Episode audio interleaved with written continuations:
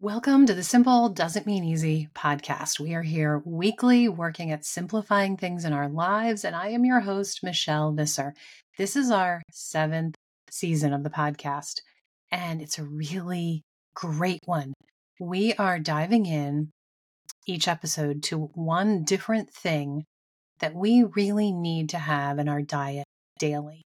And we are dissecting the details that we really need to know about each item.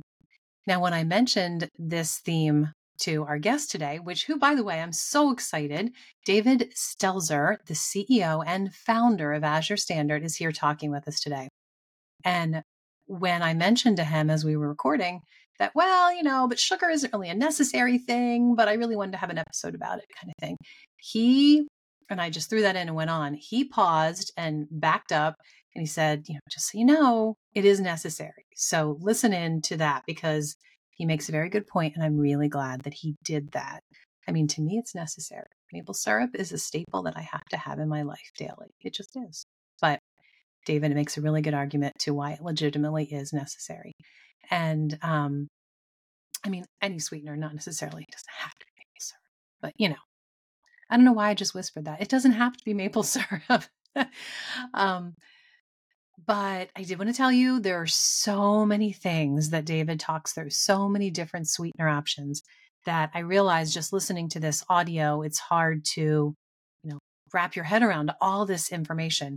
So rest assured, if you go to souly rested dot com, S O U L Y rested dot com, and just go to the search bar and type S seven E three for season seven, episode three, everything about this episode will come up in an article for you.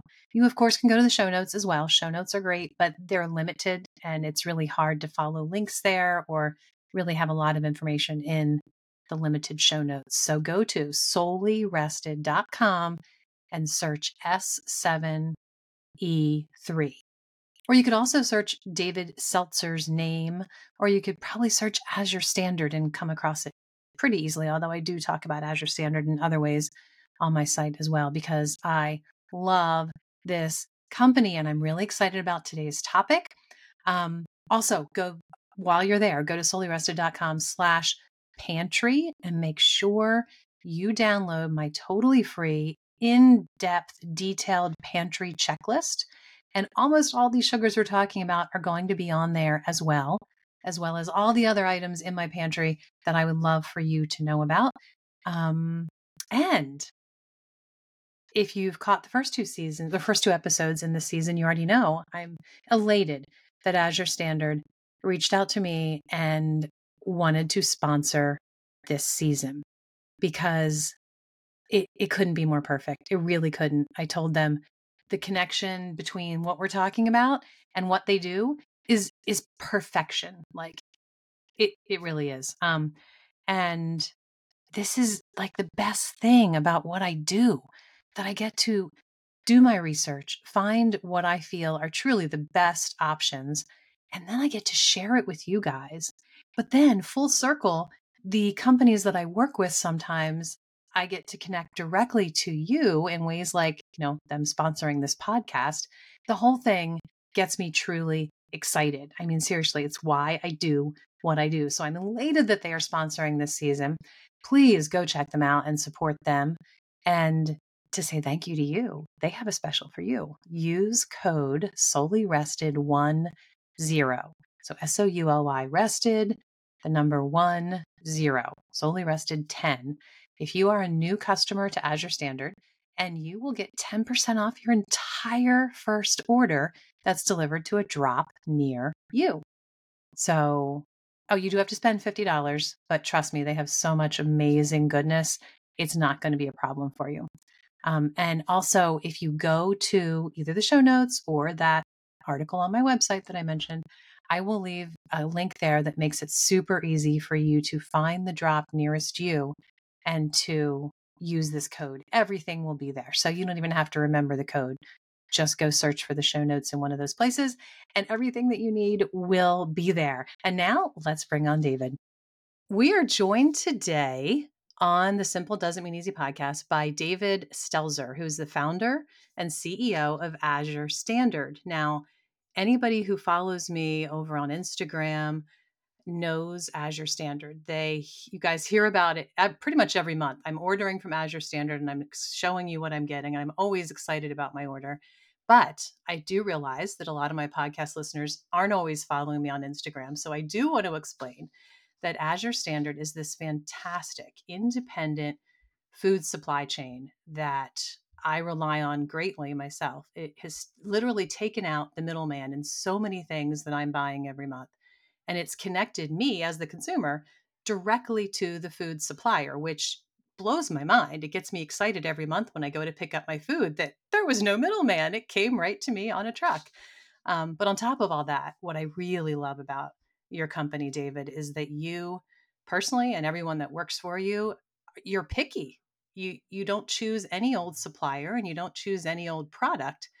And I know if I'm purchasing from Azure that it's real food. It's natural ingredients. I'm not purchasing junk. Um, and I love your story too. I know that you began farming organically as a teenager back in the seventies, right? That's true. And I know from the beginning, you had a passion for healthy food without the chemicals. Well, and healthy soil, you know, oh, that's where it all, that's where it all starts is, uh, working with, you know, working with soil and plants. So yeah, yeah.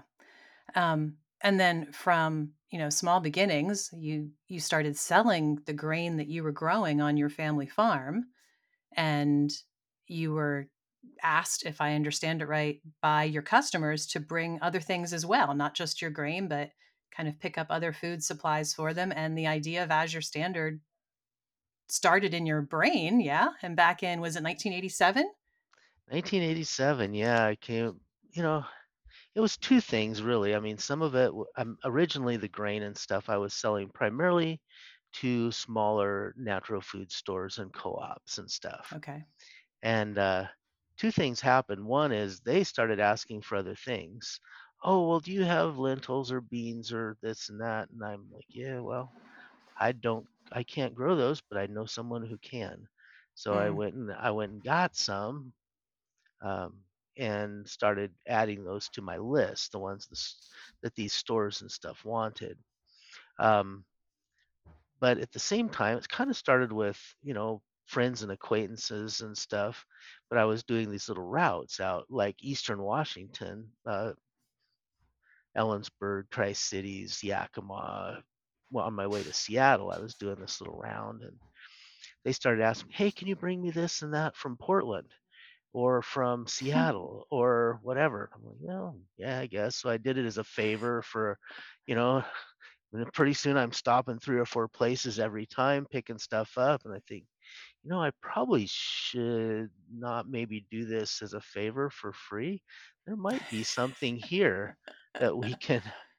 Um, so I put a list together of the things that I was asked for quite a few different times. And, uh, my wife and I, I was newly married at the time. Um, in fact, uh, tomorrow is my anniversary. I'll be married thirty, it's be thirty-seven years tomorrow. Oh, wow. So we were well, just. Happy pre-anniversary day. Oh, thanks. So, but it, but Azure, that following winter, right at that following year, one year after that, we um, put together the first catalog. So my wife types it all out on this old word processor, you know, thing we had. That was the first Azure catalog. Wow. So wow. Back in the in the days um, prior to personal computers and internet and all those things when Azure originally started. Wow. That's, and I'm guessing it was probably a big giant box of a word processor, right? Nothing like that thin computer screen behind you now. No, no, nothing like that. It was one of those... Uh, you would type it on the screen and you could do edits and stuff. And then you published that to the hard drive and then it was permanent, just like a typewriter. Was it green or orange letters on a black screen? Yeah, it was kind of Yeah. green, green letters. Yeah. We are aging ourselves for sure. I, I greatly remember this. um, But anyway, it uh, so that's kind of how Azure was born. Ac- you know, in a way, accidentally, it was just because I've there was a market that somebody needed to do it, and then it kind of became in my brain, hey, no, this is a this is really something that does need to be done. And that's why we came up with the name Azure Standard when we actually started doing this, mm-hmm. because we're trying, and that was, I wanted to remind myself always that we're talking about keeping a standard. And you mentioned that we're picky, um, you know, picky. I don't like to put it that way. I, I like to say that we're holding a standard and not compromising the standard. And mm-hmm. so having the Azure Standard, or the and Azure is a, a shade of blue. It's a it's a color, and um, blue is always signified, you know, law, justice. That's why we have blue um, field with in our flag for the white stars. That in heraldry that stands for law. So the you know the stars symbolize the states. They're in a field of blue, symbolizing they're tied together by common laws, right? And yeah. the same, so I was thinking, well, if we're gonna set a standard, let's set a set a, a standard that is um, a higher standard that's stable. Um, and so that's what we've tried to do. Can't say I've never made a mistake. Some things have hit us sideways. You know, it took a, a little bit, you know, for instance, genetically modified. I didn't really realize what was going on until probably five years after it came out, till mm. it started happening. This is like, oh, dang, this is, so I actually had to go back and revert. And it took a couple years to get everything out mm. of, I'm sure. You know, um, so we try to stay on it a little bit more with the new things that are coming out. I mean, lately it's things like, you know, Apeel. It's just, you know, dumb stuff, but it's hitting the organic market even with some, uh, with a few of these big box stores. Yeah, you know? yeah. And I actually just found something myself just this last month that you guys have removed from your availability, because they can no longer guarantee that every part of the product is G M O free. I think they're called rainbow chips, and I have never Sun had drops. them. I was so sad about this. I am hoping they change what they're doing. Yeah. So the, the manufacturer that manufactured them um, was having a G M O free, I had a G M O free statement, so that they were, they were certified to be G M O free. They dropped the G M O free statement, and they're now getting their oils off the conventional market, which oh. means there's about an eighty to ninety percent chance they're genetically modified. Mm. So wow, we just, we dropped it. I mean, some companies tend to raise their standards higher and others lower their standards. And so we will be working very hard, even if we have to, even if we have to contract, get them custom made for us. They're mm. basically kind of an M and M replacement, or, yeah. or a healthy version of an M and M, or healthier version of an M and M. Yeah, good point. Healthier, not exactly healthy, but yeah. Um, one of my followers on Instagram, because every month I'm sharing, this is my haul this month, you know, and she was telling me, well, my favorite thing to get are these chips. So I went and looked them up, and I got back to her. I said, they're not available anymore. And she said, oh no. So I will reassure her too, that you're going to come out with we're something. Gonna, we're going to, to work on it. Um, I'm working with a manufacturer in Peru right now that I'm wow. hoping can do it for us um, to our standards. And if we wow. are able to do that, I'm hoping that we can get all the way to a certified organic product. In okay. those... Now, how do you keep on top of all of it? I mean, I can't even imagine. Like in this case, did they tell you they were changing the way they were doing things? I assume not.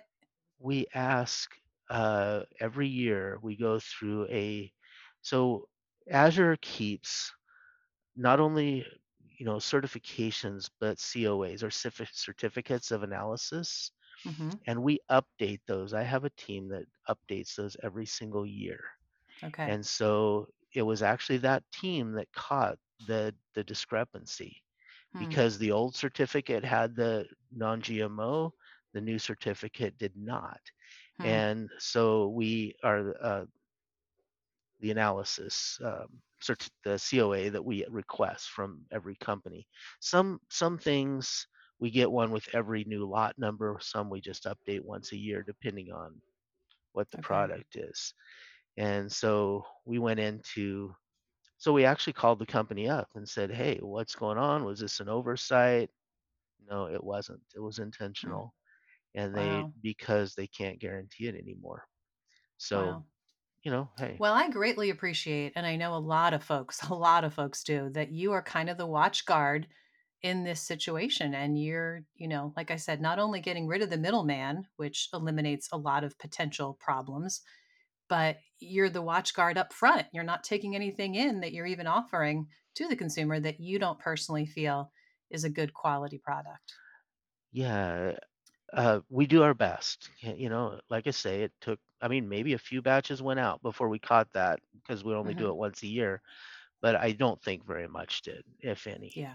But yeah. the, um, you know, I feel like that's our job in this, you know, in what we do is to make sure that we're the first line of defense here. And, you know, you were earlier talking that about the progression, you know, we're talking a little bit about uh, sweeteners. And, yep. and many, many times when we change our diets, there is a progression. It's not, it's not something. If we go, if we do a radical change, many times it becomes a diet and we revert after the diet's over. Mm. If we want to actually change our health long-term for the good, it's not a diet, right. It's a progression and it becomes a lifestyle. This right. is the, you know, this is the way we eat. Oh, are, I'm not on a special diet. This is the way I eat. Yeah. And I think there's a there's a huge difference there.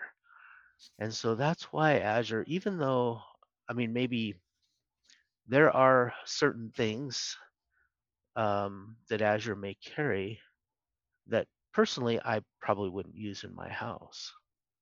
Mm-hmm. Um, but they're all a progression. Yes. Moving from, so we say the, the standard American diet type yeah. to a healthier alternative. Right. And if and we I love can it. Take those steps one at a yes. time. Exactly. And I love it that Azure is there helping folks take those steps. You know, you're not only for the person who's eating only perfectly, totally organic foods. You're there for folks, like you said, one step at a time for the whole progression. And I really do love that. Um, Well, this season on the podcast, I know I had explained to you that we are talking about, um, we're doing deep dives into different essential things we need in our diet and what we should know about them. And today's episode is not actually an essential thing, but it's one of those things that, I mean, I actually, anybody who's watching on YouTube, I was going to put on a nicer outfit, but I decided, no, I need to leave my hoodie on because this is the perfect hoodie. It's my maple hoodie. Um, and today we're talking about something that is not necessary in our diet, but let's face it. I mean, most of us really do love sweet items. And if we're going to use sweeteners, let's work at having better sweeteners. And if we don't t- totally go over to the best sweetener one hundred percent for our family, we can definitely take steps, like you're saying, invest into some other different sweeteners, little bits at a time. And so today I was hoping you could help us work through what are the other options and, you know, what are they good for? What are the flavor profiles, anything like that, that we want to dive into. But first of all, I thought we'd start. Tell us about the sugars that Azure does not carry, the refined white sugar that you can get at, you know, your box grocery store for, I don't know, I guess it's probably a couple bucks now for a four pound bag. Um, but I know that's something nobody can ever buy through Azure. So tell us some about, I mean, the chemical treatments that go into that or the processing that goes into that and why that's something you wouldn't carry. All right. Right before I say that, I would like to uh, give a slight different position on sugar. Okay. Uh, in general, you said it's something that's not necessary in our diets. Technically, it is. Oh. All all all energy on Earth is run from sugars. All right. Okay. So every every thing from the smallest microorganism to the largest mammal on the world in the world is all powered. All of our energy is gotten by sugars. Sugars are made okay. naturally through the photosynthetic action in plants. All right, they're they're um, plants are the only thing that can do that. Through photosynthetic chlorophyll action, converts water and sunlight into sugar. And that is one of the miracles of life. That is one Absolutely. Of the things that uh, science can't really explain, and the foundations of life. Mm-hmm. So just to be very clear that when you're talking about sugars in a very general sense, they are foundational to life. All right. And David, I am so glad that you stopped me and said that, because I mean, I'm, I like, I wrote the book on maple syrup. I am a huge fan of sugar. So I was trying to kind of be a little, you know, reserved and say, I know it's not something we have to have, but I'm so glad you corrected me, because you are so right. Energy is important. uh-huh. yeah, yeah, it's, it's a, it's a part of, uh, of life. Yeah. But if you go into a, what has been damaging to human health is refined sugars and sugars out of balance. Mm-hmm. So nature in nature, the and I'll go even a little bit deeper than that. In nature, a plant, and I'll try to do this fast, but uh, in, in a plant, when it does a photosynthetic action, the sugars are typically distributed four ways in that plant, because a, about a quarter of that sugar goes out in the root system to create the roots, a quarter it to the bulk of the plant, about a quarter goes into producing the seed or the fruit, the reproduction portion, and about a quarter is actually exuded through the roots to feed the microbes in the soil to mm. create a healthier ecosystem, because then the microbes use that energy to break down the minerals, to mineralize the soil, to allow that plant um, to get all the nutrients it needs to be even healthier. Mm. The healthier the plant is, the more complex that sugars are. So in organic agriculture, we have this, and I have done this experiment multiple times, and it works perfectly. But in a super healthy plant, a most insects do not touch a healthy plant. The reason for that, now I'm talking about um, uh, sap-sucking insects here, but there is, I can go deeper into this as well, but things like aphids and whiteflies and this typical sap-sucking stuff that you would find right. in the garden or whatever. In the right. perf- in the in a healthy plant, when they have the right mineralization of the soil, the plant builds a complex polysaccharide. And the more complex that polysaccharide is, the less digestible it is to insects. The more digestible it is to humans, or all hmm. mammals, actually. Well, pretty much all animals. So, so the groundhog will also benefit from it. That gets into my garden. That, yeah, it's not gonna. It's not having good polysaccharides is not gonna help with the gophers or the groundhogs. Yeah, but yeah. it will help with the aphids and the whiteflies hmm, and stuff like that. So okay. I've actually done experiments with super mineralized soil, like something that gets in. Uh, aphid infestation really badly, like kale is very susceptible. Yeah. Put that out there, and then we damage, uh, intentionally damage a few plants, like cut some of the roots or something. Mm-hmm. Um, the the aphids attack those damaged plants. The rest of them don't have an aphid on them hmm. because the aphids need a simple sugar. They cannot. Um, they need a monosaccharide ideally, and when a plant is healthy, it gives a, a more complex sugar. The less healthy it is, the uh, simpler the sugar. And often when you're dealing with fruit, you'll you'll see ev- all the way down to almost just a fructose um, hmm. in that in that fruit. Uh, in so that's another reason that you want to get food from healthy plants and healthy ecosystems that have not been thrown out of balance by the use of artificial fertilizers and nitrogen and things like that. So now yeah. we go into the question you actually asked okay. about conventional sugar. Um, okay. So um, conventional sugar, there's a couple things. One is, and this is true with any plant, the more, um, so nitrogen is the growth regulator of a plant. Nitrogen is um, a min, it's it's a nutrient that every plant needs a certain amount of. Also, mm-hmm. the air that we breathe is majority nitrogen, but it's not usable to a plant until microbes have broken it down. So microbes can take the nitrogen from the air and convert it to a nitrate that a plant can use in the soil or on the leaf, either one. Primarily that happens in the soil. And legumes do a very good job of that, but almost every plant can do that. So if you take up a clover, you find the little nitrogen nodules actually on the roots. Yeah. That's uh, that's how nature intended nitrogen to be Uh, created for a plant. And when it's done that way, it's in balance. The plant won't grow larger than what the nutrients in the soil can support. Uh, conventional agriculture has gotten real smart, and they've created this product called anhydrous ammonia. It's a, it's a nitrogen synthesizer. It synthesizes the nitrogen, pretends it's nitrogen, and uh, makes the plant grow bigger and have a lot more mass. Hmm. Um, but it has it it doesn't have all the other nutrients that are needed for that plant to get optimum health. So it's going into simple sugar mode, also simple uh, protein mode as well. And I, you know, um, this is very clear when you're talking about things like wheat with the gluten intolerances. But with hmm. sugars, it's very similar. You're creating an extremely simple sugar, fructose or glucose. And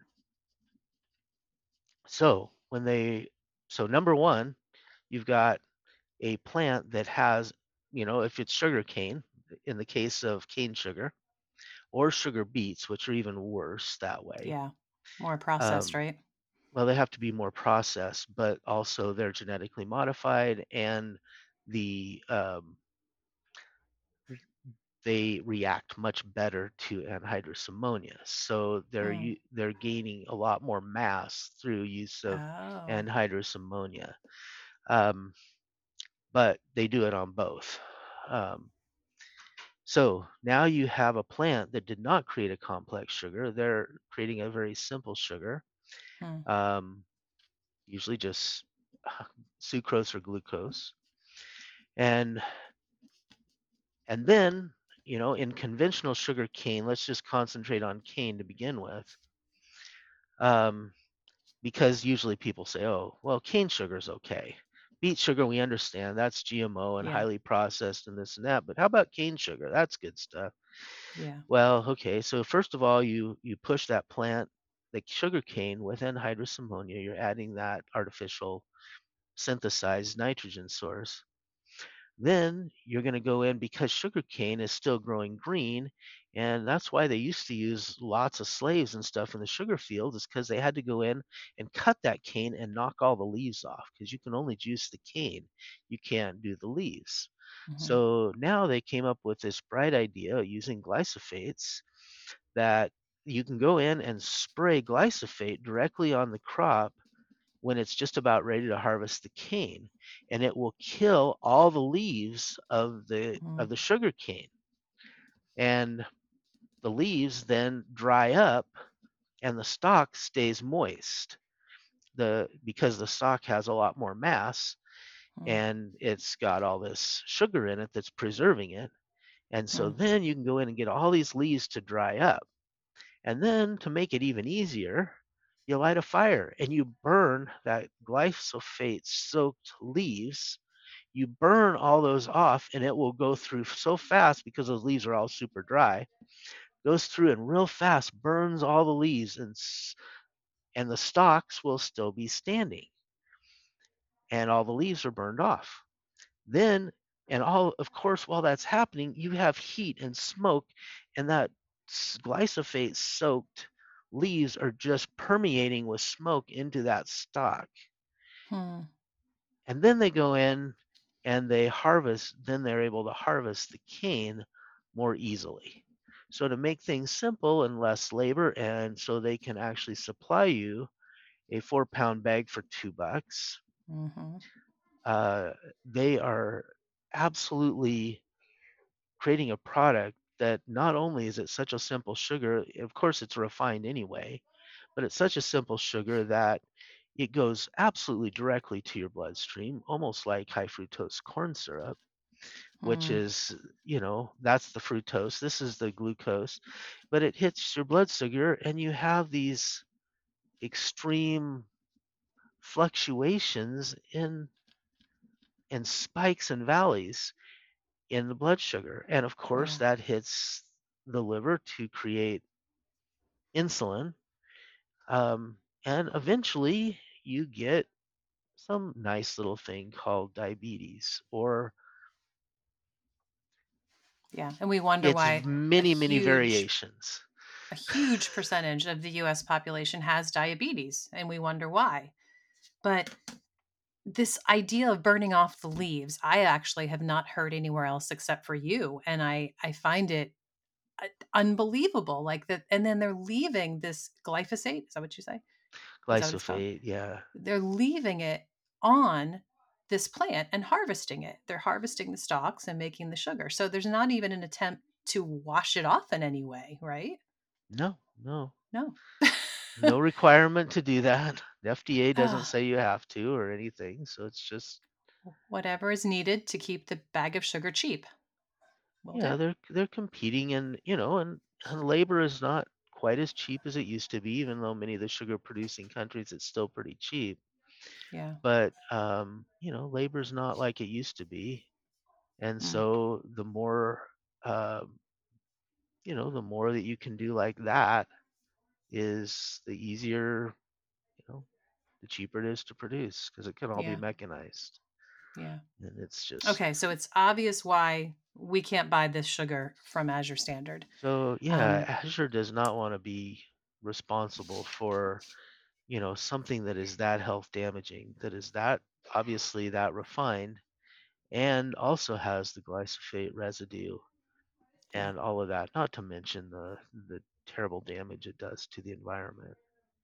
You can actually, actually, I we actually have some photos and stuff of that in our Meet the Farmer thing on um, coconut sugar, actually, I think it mm. is. Okay. So you'll see some documentation for that process. Oh, okay. Um, um, so if you look okay, up so coconut about... sugar on the Azure website, it's it it has a little blurb on that. Okay, okay.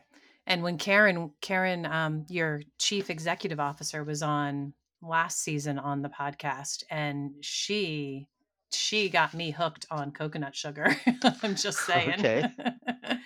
Not as hooked as I am on maple syrup. That will always be my first love. But she was telling us about the coconut sugar. Um, well, let's, okay. I kind of have this list of sugars I'd like to go through, and you just give us your insight on them. And all of the ones I'm going to mention from now on, I'm pretty sure you do sell through Azure Standard. So now we're getting to the better stuff.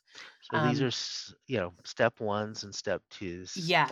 Type. Yes. So tell us about just plain organic cane sugar. Like, um, is, is it different if you're saying this is organic cane sugar from, how is it pronounced? Sucanat? Sucanat?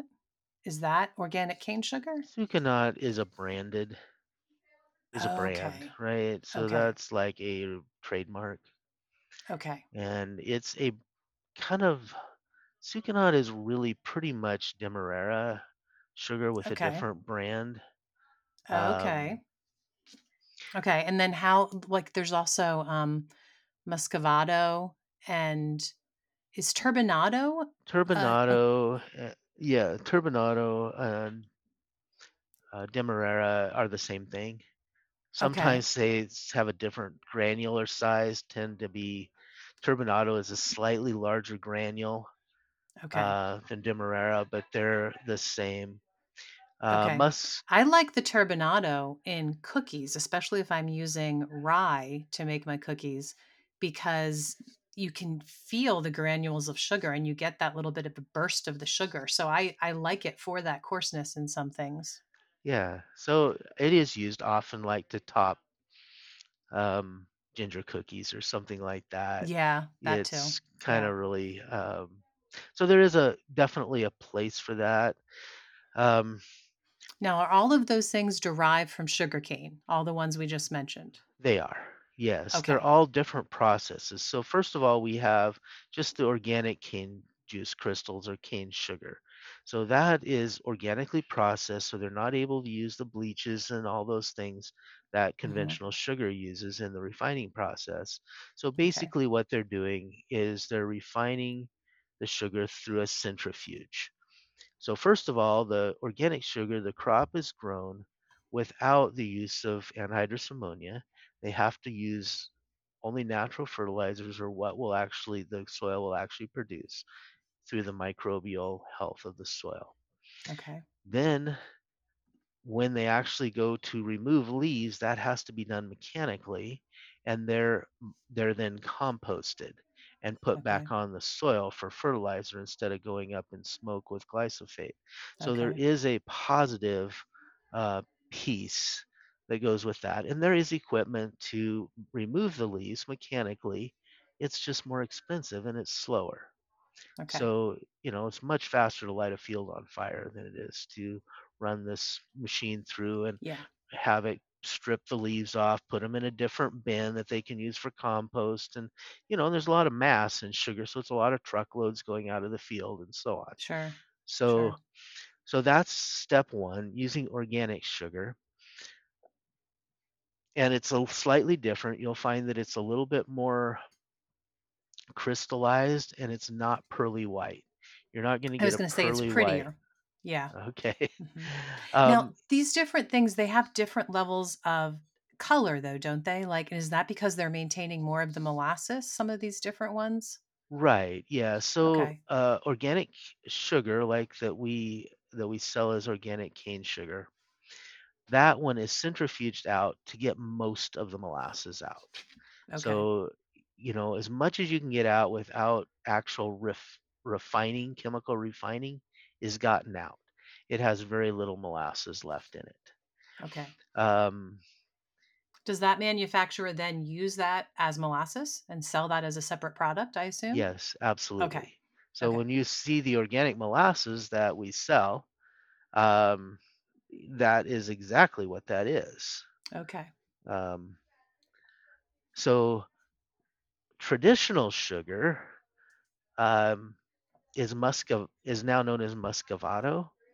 Mm-hmm. Um, and that's more the traditional sugar where they're basically letting the molasses drain out naturally without running it through a centrifuge.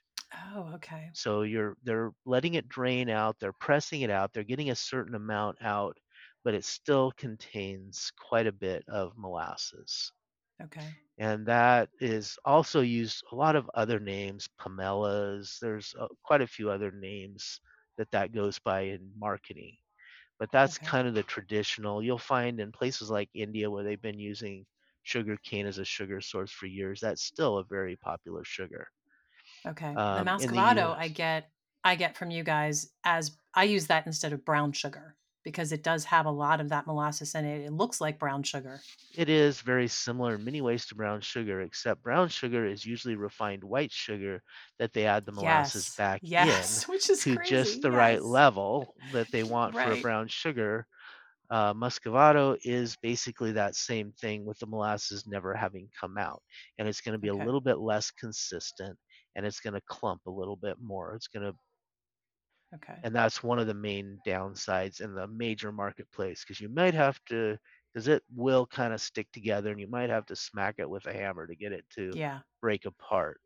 Um, In a humid environment, can it turn into a brick pretty easily? It it Yeah. can, you know, Okay. it it can. I that's one of that's why they don't. It's not widely marketed in the U S because Okay. American consumers don't want to beat their sugar up to Yeah. know, get it back into. They want it to just flow, and so that's why brown sugar is done the way it is.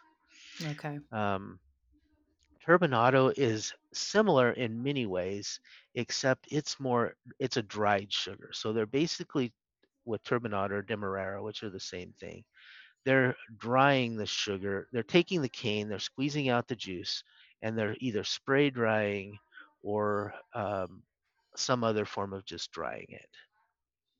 So Okay. it's So the Turbinado is basically, drier it's going to be than drier, it's going to the be mus. more crystally. That's why when you Okay. get sugar cookies, you those bigger clumps, they kind of are almost Yeah. gritty on top with that burst of flavor that you talked Yes. about. Yes. That's Yes. w- that's why Yeah. that that And I love it. is a I, I slightly think that's on different my process. that's on my Azure order almost every month, I think.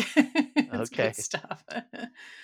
uh, okay, so are there brands out there posing to, you know, they're they're selling all of these things we just mentioned, g- something that they're saying is like those things, that they're kind of making it seem like it's a healthier version, but it's pretty much just refined table sugar, but they've put a nice marketing twist to it?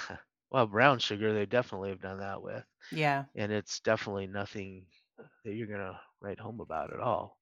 Yeah. Um, But yes, unfortunately, there's a lot of misinformation in this marketplace, and there isn't really any regulation on what you call it. So there's been a lot of Mm, brand names come along, mm, different brands. Uh, these are the greatest and the best kind of sugar ever, but it really, it may be one of the natural versions, and it may not even be organic. And they're touting it as a great new product. Well, and and and branding it under some new uh, brand as if it's some k- new kind of sugar. It really isn't.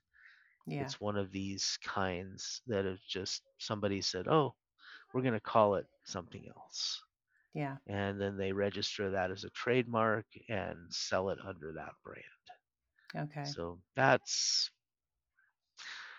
something that happens pretty pretty frequently in the marketplace when you're dealing with, you know, and it just add, it lends confusion. Yeah. It Uh, definitely does. Is there anything that we as consumers c- c- could be warned, like what we're certainly what we're looking for, that we go, oh, well, I definitely don't want anything that ever has Well, blank, or when it comes to Well, I, sugar? one of the things, you know, when you're looking at cane sugar, I, you know, and this is one of the things we look for at Azure, we don't even touch it unless it is actually certified organic. That's Okay. the minimum, kind of the minimum um, requirement there. Okay. Uh, w- once, if it's certified organic, we know that it's been grown better. Um, they're not allowed to use any of the chemicals in refinement. And there is some there is an agency or somebody that's overseeing that and making sure they're abiding by that. So Okay. that's kind of maybe, shall we say, a minimum a minimum requirement, um, that you know they're not going to be able to fake very easily. Yeah. Is there Yeah. actually has to be a certification for that? Um, That makes sense. Um, Okay, now of course I know there's the other two all natural sweeteners that I think anybody listening to this is going to be really familiar with, but I just wanted to make sure that I did mention, of course, because of my sweatshirt that I'm wearing, and because I'm a sugar maker, and because I've written the book on maple syrup, of course, maple syrup is a fantastic all natural sweetener. Um, and it, it even is loaded with, you know, minerals and polyphenol compounds, and I'm guessing probably some of the sugars we just talked about also maintain some of their phenolic compounds and have some good for you stuff in them, probably.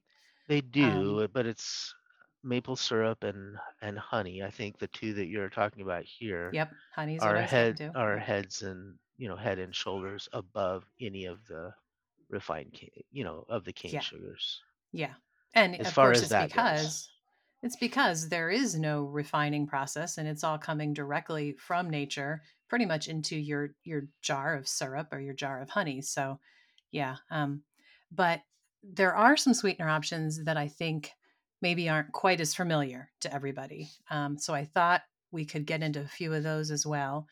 And maybe let's start with the ones that I know of that are either no cal, I don't know if they're no calorie, but definitely low calorie. Um, stevia is one of them. Mm-hmm. Stevia confuses me, David, because it comes in so many forms. And I'm hoping you can help me understand, why are there so many options? You can get it leaf, you can get leaf powder, you can get liquid extract, you can get this white powder. That's like a fine white stevia powder. That's probably the one most people are most familiar with, I guess. Mm-hmm. Um, why? Why are there so many options? Tell us about it. Well, of course, stevia is a plant. And if you are an Azure customer, you can actually buy the plant in the springtime yes. through Ellie's Eden if you would like to actually buy a stevia plant. I did. Two summers ago, I planted quite a few stevias from Azure. Yeah. So you can grow your own stevia, and it'll actually last a couple of years if you plant it in a greenhouse. It doesn't, or if you're somewhere down in Florida or somewhere in the deep south where it yeah. doesn't freeze, it is yeah. frost susceptible. But so as a plant, it's really cool because it has a sweet flavor, um, but it doesn't. It's it, that sweet flavor is not caused from sugar. It's called. It's caused from the polyphenol compounds that are in stevia in and of okay. itself, and okay. it has nothing. You know, it does have a certain amount of sugar in it because obviously it's a plant, has to convert sugars, but you're not actually. The amount of sugar in it for the amount of sweetness is almost negligible. Okay. Because it fakes our, you know, it's kind of fakes our um, taste buds into a okay. sweet uh, flavor without it actually being sugar. Hmm. Hmm. Um, so in and of itself, I think the plant itself is very healthy and very nice. And then you have dried stevia leaf and, and so on. Now, when you get into all the extracts and you get all the way to the white powder, you're refining that as well. Mm-hmm. And I'm not saying that it can be all bad for people who have to be on a sugar-free diet or a keto diet or something like that. It is a viable option because with the white powder, and usually that white powder is mixed with something else. Okay. Um, you can get just pure stevia will powder, which is just the extract. So they're pulling, basically they're tr- treating it almost like they would sugarcane, except they're refining out the polyphenols that have that flavor mm. instead of just the, um, instead of the sugar itself, because there isn't any okay. sugar to speak of in okay. stevia. So they're refining out the portions of it that that give our mouth the sensation of sweet. But the refining process, definitely there's some studies out there saying that's not the best. You're mm-hmm. not actually, I mean, it's one thing to eat stevia leaves or put a stevia leaf off a plant in your tea for that flavor. Which is flavor. What I love it for, yes. Um, I, there couldn't be anything better. That's one of the healthy, you know, super healthy thing you can do. But once you refine this all down, it's definitely questionable mm-hmm. if you're really getting as healthy a product as you thought you were. Right. And there's actually been some concerns about, you know, the, uh, there's been some serious concerns raised about refined stevia. And, you know, we still, we do sell it. I think there's definitely a place for it for people who definitely ha- have ruined their um, natural systems uh, through overuse of uh, simple sugars, and mm-hmm. they ended up developing diabetes of some sort or another, or mm-hmm. some similar um, um, thing where you have they have to completely cut refined sugar out, and even um, natural sugars uh, will affect them. But I think it's something that should be used for short periods of time and get our body back to where we can use healthy or natural sugars um, again. And often okay. it's mixed with, uh, you know, alcohol, sugar, sugar al- uh, alcohol type sugars like xylitol or something like that. Mm-hmm. Um, which do you, you know, sell stevia extract? I actually do. don't know. You do. Okay. Yeah, so where does that fall in your concern? Like, do you have any concerns about the extract? Maybe like the I think powder? the ex- I think the extract is halfway in between. So you okay. have the real stevia and the stevia dried stevia. That to me, that's a fully natural product. Then yeah. once you extract it, that's kind of like your, you know, maybe should we say like the organic sugar uh, or turbinado or whatever. You're okay. You've you've extracted out just a portion. You're not getting all the natural compounds in the stevia leaf itself. Okay. So you, it's a little out of balance. And then when you take it all the way down to the white powder, that's the sugar substitute, that's refining it all the way down. And okay. I definitely, like I say, I definitely think there's a place for it. I think it's a great option if you need to have a sugar-free diet. For instance, a cancer patient, somebody who's fighting cancer naturally, has to go on a diet, at least most everyone I've seen, the doctors recommend a completely sugar-free diet for a period of time. And stevia is a great option um, mm-hmm. to be able to do that because it has no actual sugar in it. Because right. cancer, you know, sugar feeds cancer. So they they pull you into an almost sugar-free diet. Obviously, it's not long-term healthy, but it is right. a way that the cancer can be gotten back under control. Yeah. And so when you have patients, you know, people that are on those kinds of diets, it is a great option, along with monk fruit, which... That was the next one I was going to ask you about. Before you get into monk fruit, I want you to go there, but can you tell me why doesn't the leaf powder, if you're taking just the, the really crushed up, finely tiny little pieces of leaves, I can't use that in cookies and I can't mix that in well to anything, right? It doesn't dissolve. Like there's no totally natural way to enjoy stevia for those purposes, is there? I just want to make sure I'm not missing it.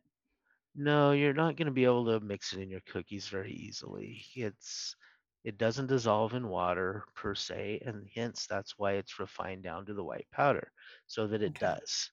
Okay. Um, otherwise, and it also has a bit of a green taste to it. Mm-hmm. So if you're going to mix the the dried stevia into your cookies, it's going to have a off color and it's going to have, it would be like anything else, you know, little pieces of dried lettuce or kale or anything else you mix in your cookies. They're not, right.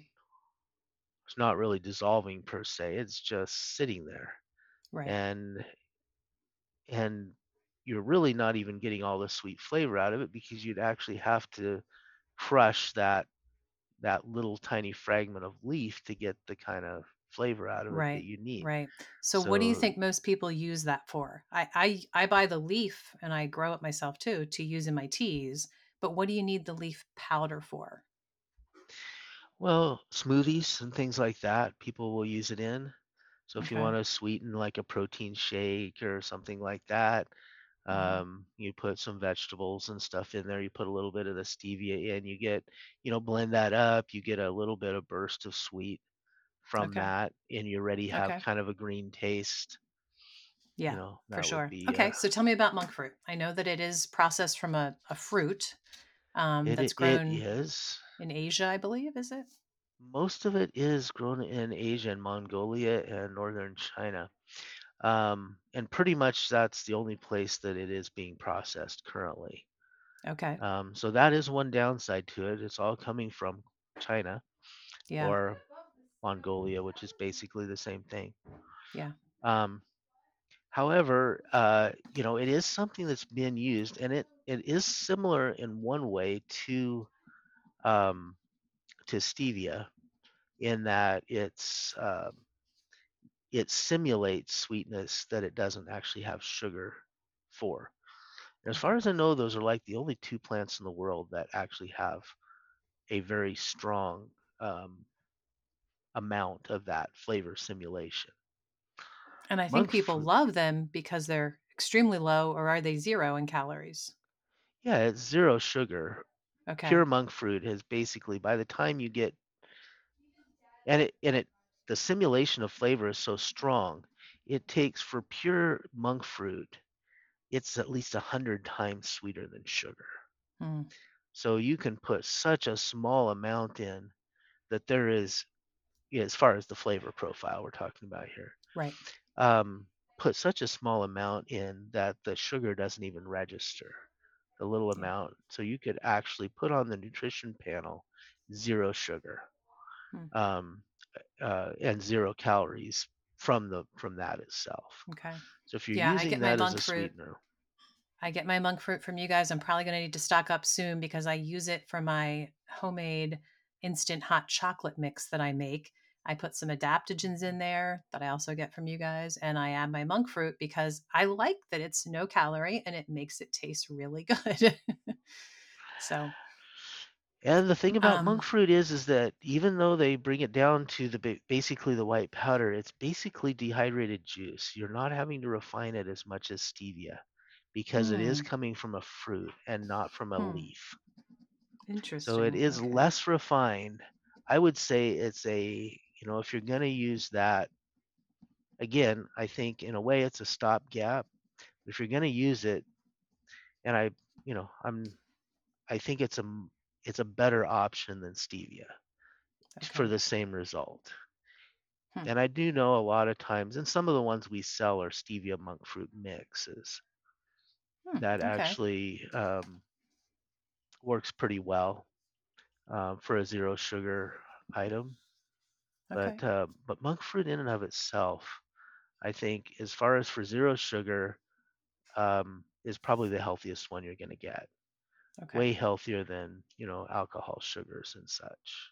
Yeah, yeah, and I and I mean you did kind of allude to something right there too. That anytime you were having something that's zero calories, I mentioned in my, my book that stevia is not my first choice because it doesn't have the nutrients. It's not giving us any polyphenols. I, well, maybe it is, though. Maybe the leaves are. Well, if you're using the leaves. whole plant in your tea okay. or whatever, it is. It's okay. pretty healthy. There's actually okay. even some uh, some herbal medicine value in it. But hmm. the but once you refine it down to that but, white powder that, white that you're going to look and use in cookies... Yeah. No, yeah. not so much. It's and even with and any. monk fruit, the same thing. You're not getting any nutrient value out of it. It's right. it's something that's just changing the flavor profile. Yeah. Okay. Okay. So help us understand the differences in a few other things that, um, like I said, I think a lot of people maybe aren't really familiar with. Things like date syrup. I purchase date syrup for you guys because I like it in my salted caramel hot chocolate because mm-hmm. I think it tastes a little bit, you know, like molasses, and yet it's also sweet. I'm not a fan of molasses. Um, but but date syrup, how is that made? How how would you describe it? Date sugar is very natural. Um, you're just basically grinding up dates. Okay. Um, it's ground up dates with a little bit of um, water in it to give it that liquid format. And of mm-hmm. course, if the water is completely out, you have what's called date sugar. Yes. And which is something we also sell. Um, yes. Uh, and so you're, you know, kind of like maple syrup and maple sugar. Maple syrup is the that. liquid, you know, it's not dehydrated down as much, has a little bit more water in it. If you take it all the way down, it becomes uh, maple sugar. Right. And date date is the same thing. And it's just made out of dates. Dates is a natural fruit that grows on a palm tree. It's actually very nutrient dense, you know. In the Middle East, uh, yeah. dates are called bread. They actually call them bread dates oh. because dates are mm. used kind of as the staff of life in certain parts of, you know, the North Africa and the Mediterranean region um, in the Middle East. Mm. So, you know, dates are, um, you know, they've been being used as a food source for thousands and thousands of years. And are, you know, they're very, and they're very sweet, but yes. the sweetness with them, because of the way they they grow, especially the organic ones, they have a complex sugar. And so they're not going to hit your blood sugar all at once like a refined mm-hmm. sugar, more yeah. similar to, you know, maple syrup or honey, but maybe even a little bit slower because it's just fruit. yeah. uh, that is the the date. Right. Um, is there any special way to store it? Because I know after a bit of a time, it can become pretty, um, what's the word, thick, gloppy. Is there any? That is, yeah, it's one of the things about date strip. It will settle out eventually. So you, you know, ideally you need to stir it once in a while. Okay. But that's, you know. Okay. So just stir it up, get it moving. Yeah, just stir it up. I don't really know a better way. We actually had somebody mention, you should put that in, you know, like a, a glass jar instead of a plastic jar. So you can, so we can stir that more easily, like a wide mouth. And so we'll mm-hmm. probably do that. We'll probably start selling it in like a wide mouth quart canning jar or something for people. I was actually thinking that. that when I got my order this time, I have an order coming next week and I have date syrup in it. And I was actually thinking about transferring it to a mason jar myself. So yeah, I, I, will. I would recommend that, because then it's easy to stir up, you know, in the yeah. plastic bottle, it's a little harder. So we're actually, um, taking that seriously. We'll probably do that here in the next couple months. It's a great offer, idea. Offer that as an option at least. But obviously. I do think, do you find, I know I see it from my perspective, that in general, people who are trying to eat healthier and they're coming to you getting these slightly unusual things that they can't find locally, or they haven't even heard of maybe until they came to Azure site, you know, um, we don't mind that it's not quite as convenient and it's not pearly white bleached. We're glad it's not, right? Um, you know, I think that we we have grace for that, because we're excited that this is something healthier we're feeding our family, and we're realizing that sometimes there's a little bit of convenience we give up, or a little bit of, you know, whatever it might be. You know, that's probably true. Um, but you know what? Eventually, I think if you actually make a commitment to it, you don't even notice it anymore. I agree. You know, it's not something that we even notice. You know, we don't, yeah. if we're not going to have white sugar or corn syrup, any of those things in our house, it's just not there. It's not something we go for. It's not something that we would ever use.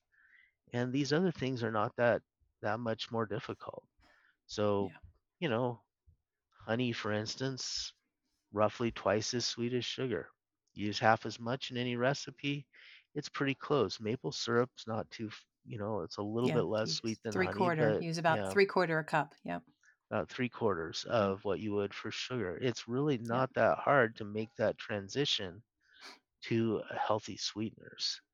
Yeah. It's, uh, you know, you know, we use a lot of actually uh, coconut sugar is one of the go-tos in, yeah, in our house. I was going to ask you about that next. Tell and me about that. In many ways, coconut sugar from a nutrient profile is not that much different than honey. Coconut mm-hmm. has this huge blossom, right? Mm-hmm. Um, and it gives so much nectar. They actually tap the blossom and let the nectar run into these little pots. Yeah. Mm-hmm. And then they basically uh, boil it down, kind of like is done with maple syrup. Mm-hmm. Um, maple syrup is a sap. Coconut sugar is a nectar.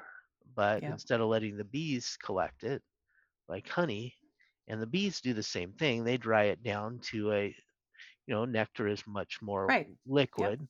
and bees in the hive, they blow on it with their wings and so on, and eventually dry that to a certain level before they cap the, the honey off. So it'll keep right. and, you know, for a long period of time. Um, And coconut sugar, it's been being used in Indonesia for a thousand years or more. And the native, you know, they basically boil it down the same way that, you know, maple syrup is to take a certain percent of the moisture out. And you can also get coconut syrup, which we sell mm-hmm. as well. But the coconut sugar is just taken down kind of like maple sugar, one level farther. Yeah, but it tastes where, nothing like coconut. I feel like we need to make sure everybody knows that.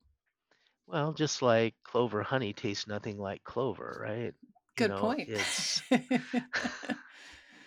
yeah. Um, yeah. You know, it's it's the it's the nectar, and it also we had to fight this with the uh, F D A as an industry, not just us, but because uh, they originally said coconut sugar was an allergen.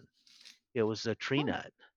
but we finally got them to back off. It is not an allergen. It is not a tree nut. It is the nectar. No right. more than uh, almond honey is a tree nut. Right. It's wow. not. So hmm. now it is, coconut sugar is not, a, does not have to be de- declared as a tree nut allergen, because it does not affect anyone who has a tree nut allergy can eat coconut. It right. It's right. not related to, if somebody's actually allergic to coconut, they're not going to be allergic to coconut sugar. Right. Because it's not anything. It's totally unrelated. it, yeah. Even though it comes from the same tree. Yeah. Um, it's in a completely different form and stage, and has a completely different um, protein compounds that are in it. Right. But it is. So you said this is the one, coconut sugar is the one in your house that you use the most. Is that what you were about to I say earlier? I wouldn't necessarily say that. In okay. our house, we don't, we do use occasionally some stevia and stuff, but not much. Our kind of go-to, we have, you know, three sweeteners in our house, except for once in a while, we have a little tiny bag of uh, the organic cane sugar just for certain cakes and stuff. My daughter does yep. baking. So okay. once in a while, but even cakes she's made, but our three sweeteners to go to uh, are honey, maple syrup, and coconut sugar. Okay. Those are the three that we always have in our house for, depending on what it is. Uh, coconut sugar, because it's cooked and all that, we tend to use that more in cooking mm-hmm. and things that are going to be cooked anyway. Um, and maple syrup obviously is already cooked down as well, but you know, I guess technically we don't use that as much in cooking as we do the coconut, the coconut sugar. Mm-hmm. That, well, because you have to substitute, you know, if you're using a liquid sugar, most recipes are calling for a dry sugar. So there is a little bit of thought you have to give it. It's a lot easier to grab the dry sugar. It's coconut sugar. Years For ago, me, it's maple be- sugar. Years ago, before um, we used to cook with honey quite a bit, and you know that recipe is not that difficult to substitute out. Yeah. Yeah. Um, but you know, I found I feel like honey is much healthier raw. You know, yes. beekeepers. You know, uh, as a world statistic, uh, occupationally, beekeepers are the longest lived occupation in the world. And these I are heard deep, this. Yeah. So, yeah. And they're eating, and usually they're eating honey, but they're also kind of, they don't bother making it super refined. They're getting some wax and propolis and pollen and all that mm-hmm. mixed in it. It's kind of like unrefined honey, so to speak, or kind of sloppy honey that mm-hmm. folks are, you know, you know, usually if you'd sell that in the market, people would say, oh, what's all this stuff in my honey? Mm-hmm. But this, you know, but as a sweetener, uh, honey is, is really strong when used raw. But I feel like a lot of the enzymes are destroyed when you're like baking with it. So that's why we've kind of converted our baking more to coconut sugar. Yeah. As, as a go-to. And yeah. sometimes maple sugar, especially for cookies. There's nothing better than a maple sugar mm. cookie. I don't know. Just yeah. have a prejudice towards that particular uh, one. But well, the only thing that would make it better is if you put maple cream on your maple sugar cookie as icing. That would okay. be the only thing that would improve. Um, we actually are beekeepers as well. And just recently we had a chunk of exactly what you're talking about in our kitchen, and we were snacking on it as dessert one night. And I personally love having the wax with it, because afterwards you kind of have like a, a version of chewing gum that you're chewing on for a while. Okay. So, um, okay. I think there's a couple that we didn't quite mention that I want to make sure we squeeze in. Um, there's also sorghum. I believe you sell sorghum syrup. Mm-hmm. And I was in Tennessee a few years ago in the fall, and that is the time of the sorghum festivals. And I had this wonderful pleasure of actually harvesting some sorghum and putting it through the press and seeing how that all works. And I was shocked that it's simpler than maple syrup in the sense that it comes out eighteen percent sugar right out of the plant, out of the stalk when you take it down, versus when you're making maple syrup, you have two percent sugar in your sap that you're boiling down to get to your syrup. So in that sense, it, it seemed a lot easier to me than um, maple syrup. But from what I understand, it also has a really great nutrient profile. It's probably a good choice, but the taste is definitely not as sweet as maple syrup. It's much more molasses-ish. Yes. Yeah, it's going to taste more like molasses. I think it's a very, I think it's a healthy option. Um, you know, a healthier option than, than most things. And it's, I prefer it to molasses because, you know, molasses obviously comes as a byproduct of the sugar making process. Um, sorghum is uh, domestic, for one thing. It grows here in the U S. Um, the sugar, the sorghum that Azure actually sells is still done the very old-fashioned way. We actually get it from the, the Am- Amish folks. Oh, neat. And so they're actually doing it using their old, very old-fashioned uh, presses and all that. Um, but you know, they're using, they're doing it through organic processes. Uh, it is certified organic, um, and Um, done the old-fashioned way. And you're right, it's it's a plant just like, um, you know, well, in a way it's a little bit similar to cane sugar, cane, sugar cane, except this is a, a sorghum uh, plant, which is more, I guess, a little bit closer to the corn family. But it's mm-hmm. pressing, you know, it's just pressing the juice straight out of that. And yeah. you're just boiling that down. And you boil it, yep. Just, yep. um as you say, even less than than maple syrup to get it to the content that you want. But right. the taste profile is definitely more like molasses. Sorghum is something that, you know, in our house, we do have that, but we don't usually cook with it. That's more, that's kind of our pancake syrup. That's, yeah. you know, it's what we eat. Put that Wait, on. Wait, sorghum? Yeah. Really? Okay. Our favorites. I'm not going to hold that against you. um, so last one is agave on my list. I don't know anything about it. What is that? Agave is from a cactus. Oh. Um, mostly made in Mexico. It grows very uh, profusely in Mexico. It is the cactus that tequila is made out of. Hmm. So when they press basically the agave without refining it down, um, they ferment it and it turns into tequila. Huh, um, how about that? But agave, if you boil it down, kind of like you do maple syrup or something else, the sap of this cactus, um, it is agave. Now, my understanding is agave is a little bit simpler sugar than maple syrup or honey. It it tends to run uh, closer to um, it has a lot higher fructose content in general okay. Okay. than honey or maple syrup. Those are a lot more complex sugars. So okay. agave is, you know, it is very natural. Um, it's cactus juice. Hmm. Um, and by the way, the byproduct of that is inulin that is used in a lot of candies and things like that.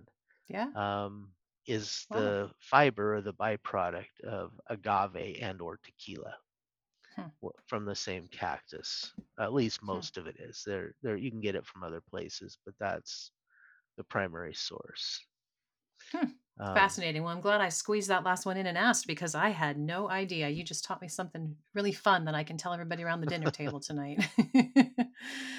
Well, I am so glad that you took the time to sit down with us today, David. Thank you so much for helping me wrap my head around all this sugar stuff and all the listeners as well. Um, and I am talking about Azure Standard often on social media, and I'm going to make sure in the show notes of this podcast, I leave a link where everybody who doesn't know and who hasn't ordered from Azure can go check it out and see if there is a drop near them and find out the excitement of all the great things that you offer. So Thank you well, so thank much. You. I appreciate it. And uh, uh, we're here to support. We love to support anyone in your journey towards uh, better health and a better, yeah. better and healthier lifestyle.